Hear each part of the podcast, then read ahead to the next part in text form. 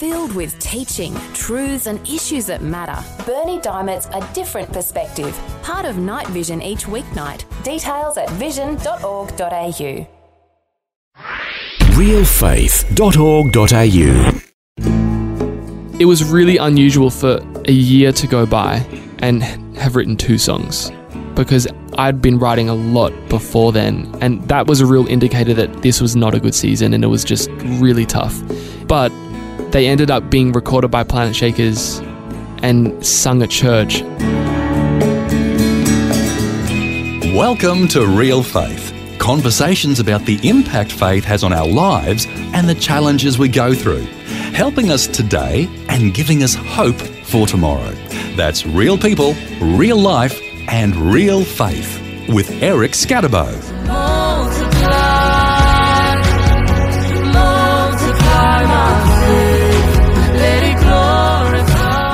That's the music of Grammy Award winning singer, songwriter, and worship leader Mitch Wong, who was born and raised in Australia and now lives in Nashville, Tennessee.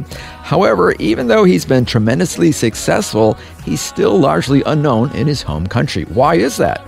We'll find out as Mitch shares his story with us.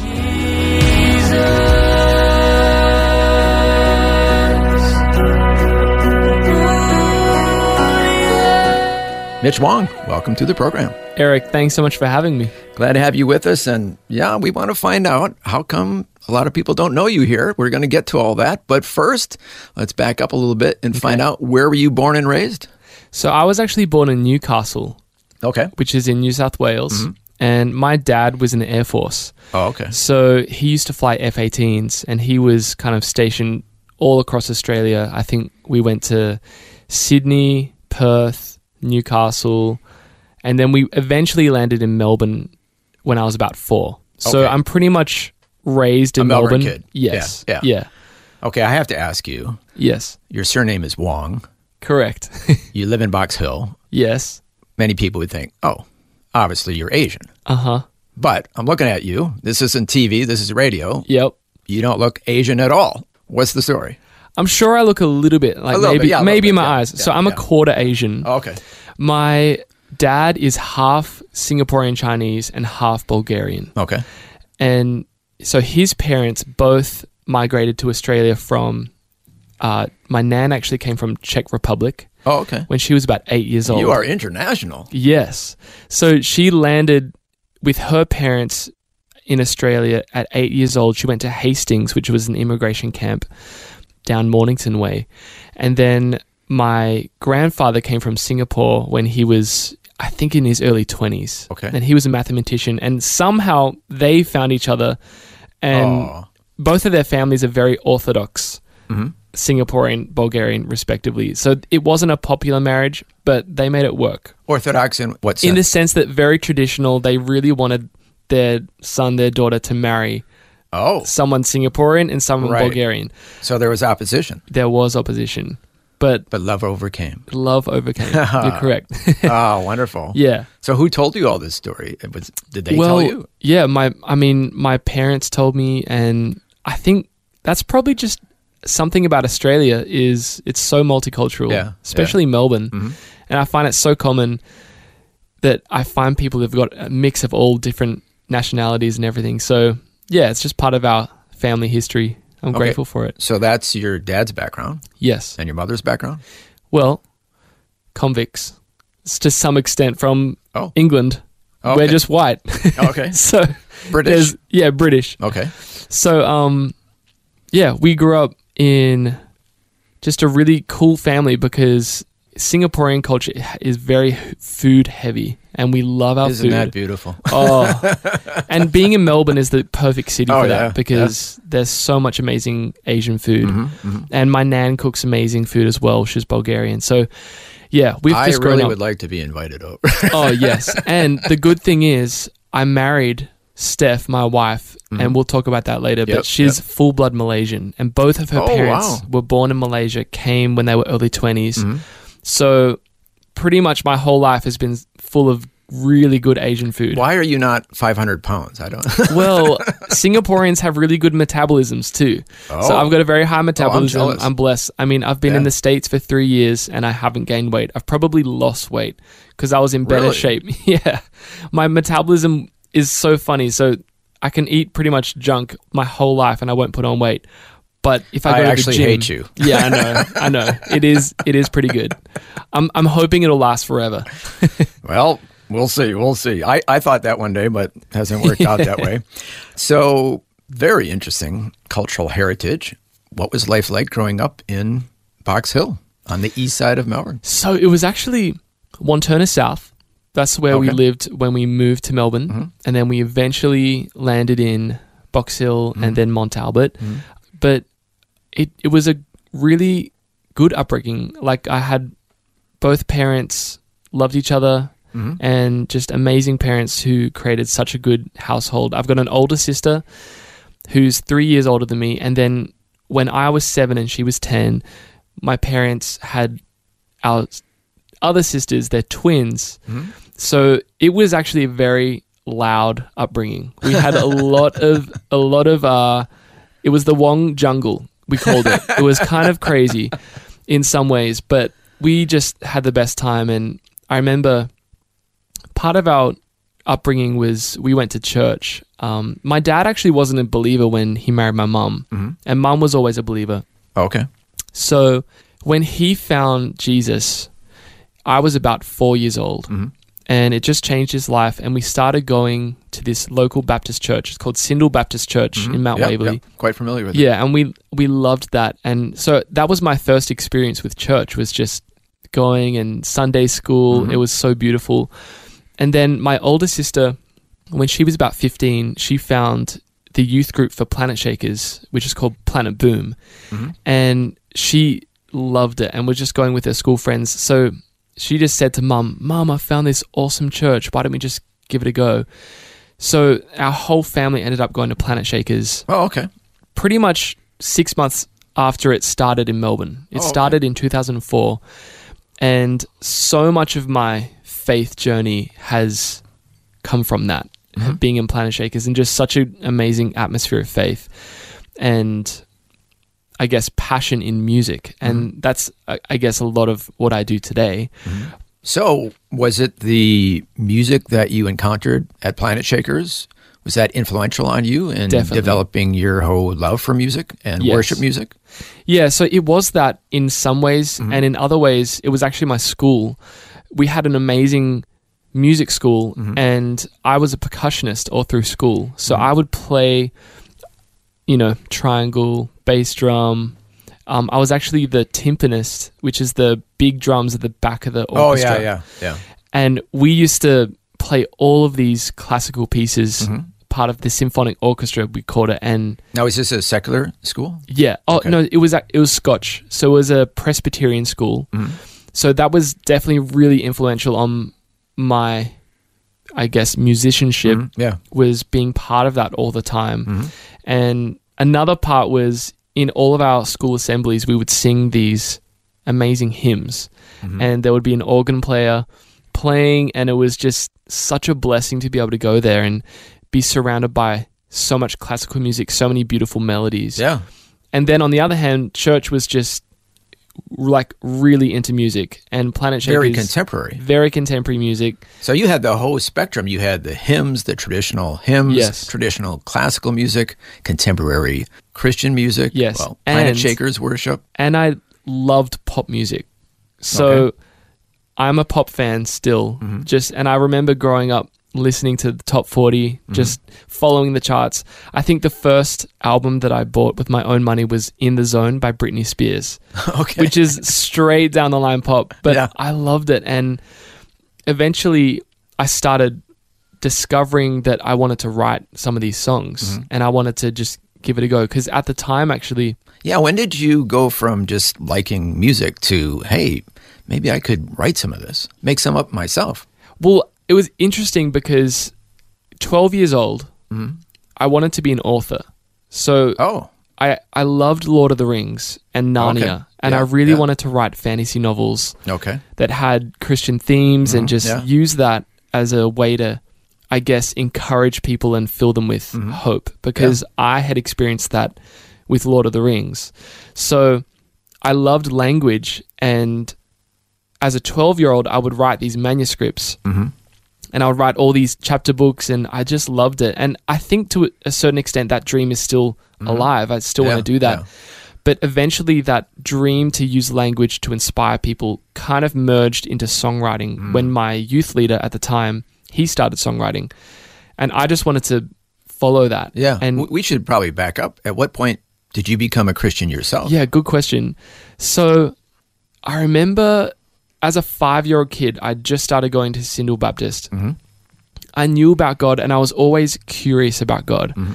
And I remember distinctly one of these conversations I had with my friend at school who went to Syndal, and it blew my mind as a five year old kid. He was saying, you know, God is so powerful, he can do anything. And I remember asking him as a kid, is he so powerful that he could even turn a table into water?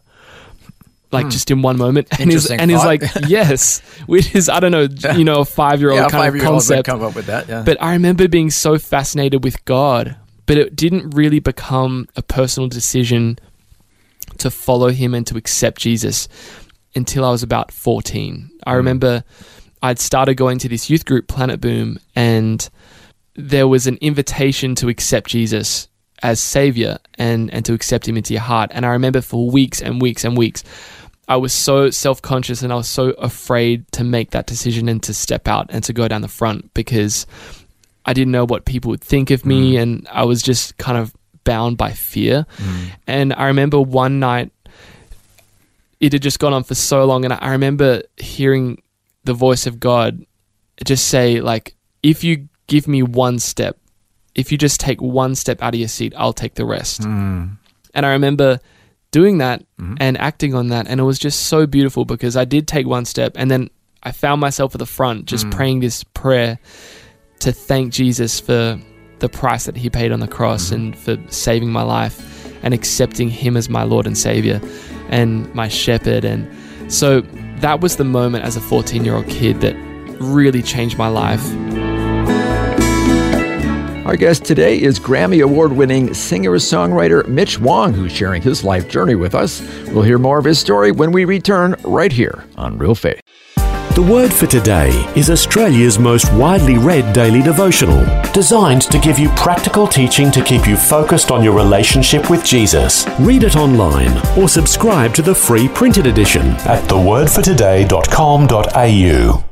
You're listening to Real Faith conversations with real people about how God works in their lives. If you want to know more about integrating faith into your life, our website is realfaith.org.au. Just go to the website and you'll find helpful articles about the impact faith can have on your life. Once again, that's realfaith.org.au. Welcome back. I'm Eric Scatto, and today chatting with Grammy Award winning songwriter Mitch Wong, who was born and raised in Australia and now lives full time in Nashville, Tennessee. Before the break, we heard about his heritage and how he became a Christian. Next, we'll hear how his faith grows, along with his desire to compose songs for the Lord. Jesus, Jesus, Jesus. I think that started to bleed into everything that I did, whether Including was- wanting to be an author and exactly everything? Mhm. yeah so whether it was writing or or singing or writing songs that's kind of what started that it was that decision to follow jesus and so my youth leader he started writing songs and just showed me probably four chords on the piano and So, up to that point, you were more just hitting the drums. Yeah well we had it was probably a better xylophone like than i hitting knew the drums. I knew more than hitting drums. It was more, I had a lot of theory that I knew, and we did a lot of xylophone and Mm-hmm. marimba, which is actually really similar to piano because Oh, yeah, it's the yeah. Mm-hmm. same layout. And my mum was a piano player, Oh, really okay. good one, and a flute player. So she had this, whatever music, musical gift I have, I, I get from her. Mm-hmm. And so we had a piano at home because she'd kept one for our whole lives. And when I was 15, I started just sitting at the piano for hours and hours and hours and just starting to write these melodies and write songs. Did you have piano lessons and all that? Well, funny story. I did have piano lessons when I was five years old, really young. Oh, okay. But I remember I quit because this is it is a funny way to quit piano. But um, I loved it. However, I needed to clip my nails one time, and I accidentally left. I like left the nail clippings on the side of the piano, and I remember our piano teacher came, and she was teaching my older sister as well, and they they found these nail clippings, and I got so embarrassed that I'm like, I'm not. I, I just we don't want to learn almost missed anymore. out this generation's Mozart because of nail clippings. I wouldn't say this generation's Mozart, but Well, yes, I mean, yeah, yeah. This uh, it was just one of those things as a kid that I'm like, no, I don't want to play piano again. I was so I don't know embarrassed. but you it. overcame. The Lord helped you overcome Yes, this. God oh, is that's good. beautiful. So at 15, I start playing again and just loving it. And I think I'm actually really grateful it happened that way because the way that As bizarre I as it play- is. yeah, as bizarre as it is, because if I had kept up with classical, it's actually really hard to transition from classical playing to church contemporary playing. Is that right? Yeah Oh, okay. because it's so regimented and hmm. structured that it's hard to break out and just improvise. Oh, okay. A, a lot of people who have Maybe jazz would have been a better Yeah, foundation. true. Okay. But I love that when I started playing, it just became this so connected with songwriting because I, w- I would play the piano and really I wanted to play because I wanted to songwrite. So I got better at playing. So you didn't want to just play just to play. No, You wanted to write songs. yeah, I wanted to write songs. So the creative process was part of who you are yes, right from the start. Yeah, and I think that's where the melodies for songs came is because I would spend hours at home in my living room just trying to find the best melodies and just l- mm-hmm. it was just an obsession. And I remember mm. growing up so 15 to 20, it was just this it grew from a little hobby that I loved mm-hmm. to this is what I want to do with my life. I Okay. absolutely love it.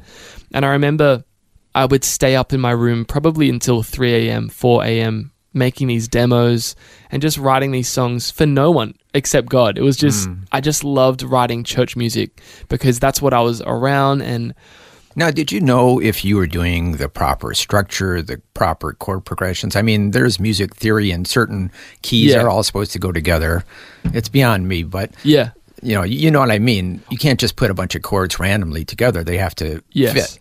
Yeah. So I think my mum recognized that there was, well, both my parents did, but I guess my dad could just say it's really good, but mum, mum's got the musical experience. Oh, right, right. Well, that's So- that's helpful. Yeah, so she recognized that there was a, a talent there, and then she suggested, why don't you go to some lessons? Mm-hmm. And Planet Shakers at the time, I'm sure they still are, they were holding lessons for piano, guitar, but also one of them was songwriting.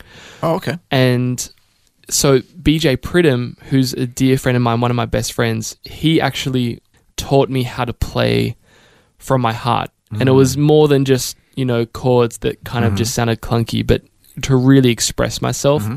And he's an amazing songwriter. So he really recognized, I guess, some gold underneath mm. the the rubble.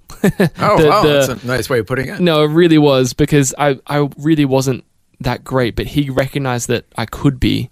And Isn't that wonderful? it is when you find people, and that's what I try and do because I've learned that from him. It's Mm-hmm. Yeah. so powerful when you recognize. It's so great to have somebody believe in you. Yeah. Encouragement That had to goes a long way. Yeah, yeah. Mm-hmm. It goes a long way. And I remember I got so encouraged when I would bring him these little ideas, like a little chorus I'd been working Mm. on, and he was just so impacted by it and encouraged me so much. So that really kind of fanned into flame this passion for songwriting Mm. and, and playing piano.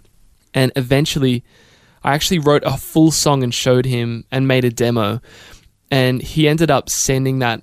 I didn't know about it, but he sent that to our pastor, Pastor Russell. And at that time, I was probably 20 years old and I was in Bible college. And I remember sitting in that room and we were learning, you know, we were taking some subject. And Pastor Russell was lecturing. And then at the end of that, I guess, lesson, he motioned to the sound guy at the back of the room and is like, okay, do that thing. And I'm like, everyone's kind of going, what's going on? And then all of a sudden, I recognize this song that's playing. It's this demo that I sent BJ, and he had sent it to Pastor Russell, and he's he just starts playing this song to everyone in the room. And Did I he say remember why? no, which is kind of how he rolls. He's just so, Okay. I, which I love that. But he just started playing it, and I remember feeling it was a really special moment, not just for me.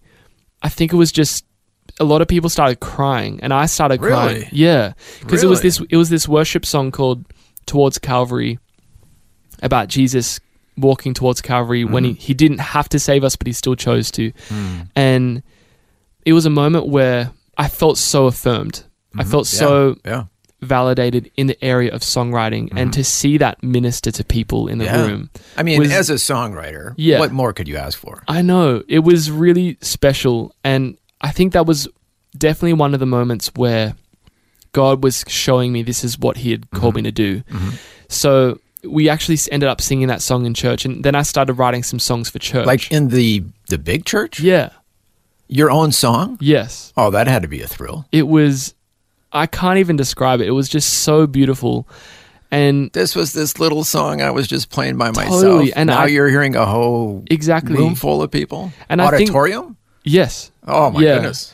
So I think that's something that I've always tried to hold on to as I've grown in songwriting and as the opportunities have expanded.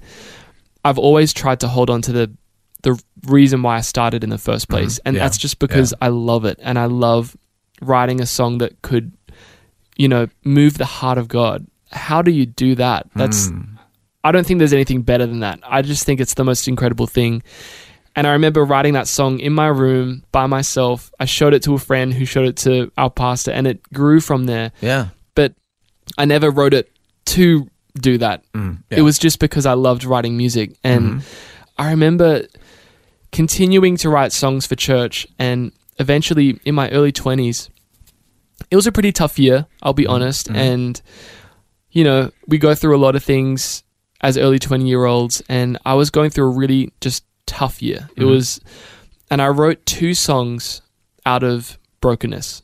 Hmm. And, which was actually really un- Which, as unusual. you know, some of the best stuff yes, comes out of but it's so painful at the at the same time. Yes, Yeah. so it was really unusual for a year to go by Hmm. and have written two songs because I'd been writing a lot Yeah. before then, and that was a real indicator that this was not a good season, and it Hmm. was just really tough.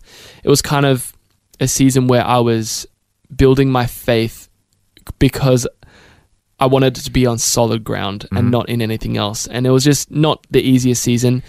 But I remember writing two songs out of that, and eventually we sang those at church.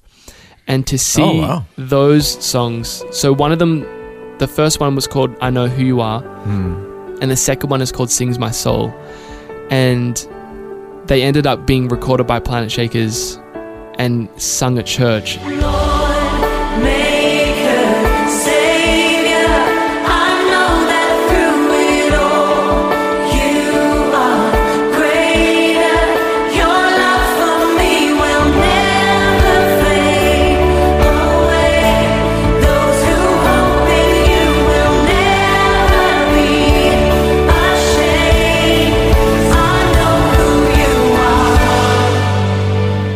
When I saw them reach people and mm. minister to them and help them in their brokenness, that was the moment I said to God, I will do this for my whole life if you make a mm. way. I'll just, this is all I want to do is just write songs. That's cool. So that was definitely the moment for me that really marked me for songwriting mm-hmm. because up until mm-hmm. then it had been really, really fun and awesome. But when it gets to a broken place and you mm-hmm. write a song, that's mm-hmm. when it becomes really real. Mm-hmm. Because I remember the bridge that I wrote, which is the first part that I wrote for I Know Who You Are.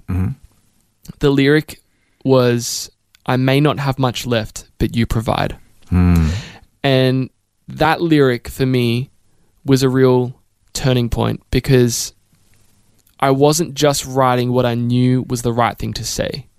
it was actually writing in a very honest way. Because at the time, if I can be honest, I was depressed, and I didn't. So I may not have much left. Oh, it was really? it was a real like rock bottom, Hmm. the worst place. But I still had faith, and I said, I may not have much left, but you provide. And that was a key to me because there's nothing wrong in writing from your honesty, Mm-hmm. but if you stay in your circumstance, nothing's going to change. Hmm. So by saying, but you provide to God, it was still showing that I had a heart of faith that this can change. I know Mm-hmm. that you can provide a way for me to get out of this valley. And yeah, that was when I learnt to write honestly in my songs. And it was just a beautiful way to write and to see that reach people and, and help them through their dark times. I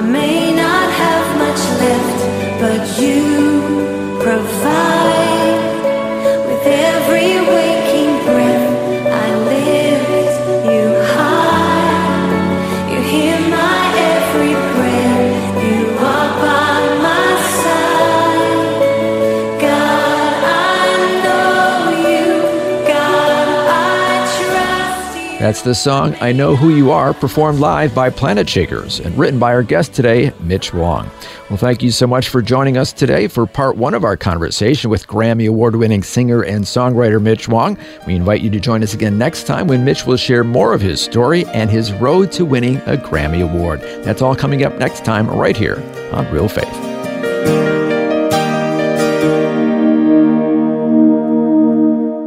You've been listening to Real Faith, and if you have any questions or comments, you can send us a message through our website, realfaith.org.au. That's realfaith.org.au. Real Faith is a production of Vision Christian Media. This program is a production of Vision Christian Media. To find out more about us, see vision.org.au.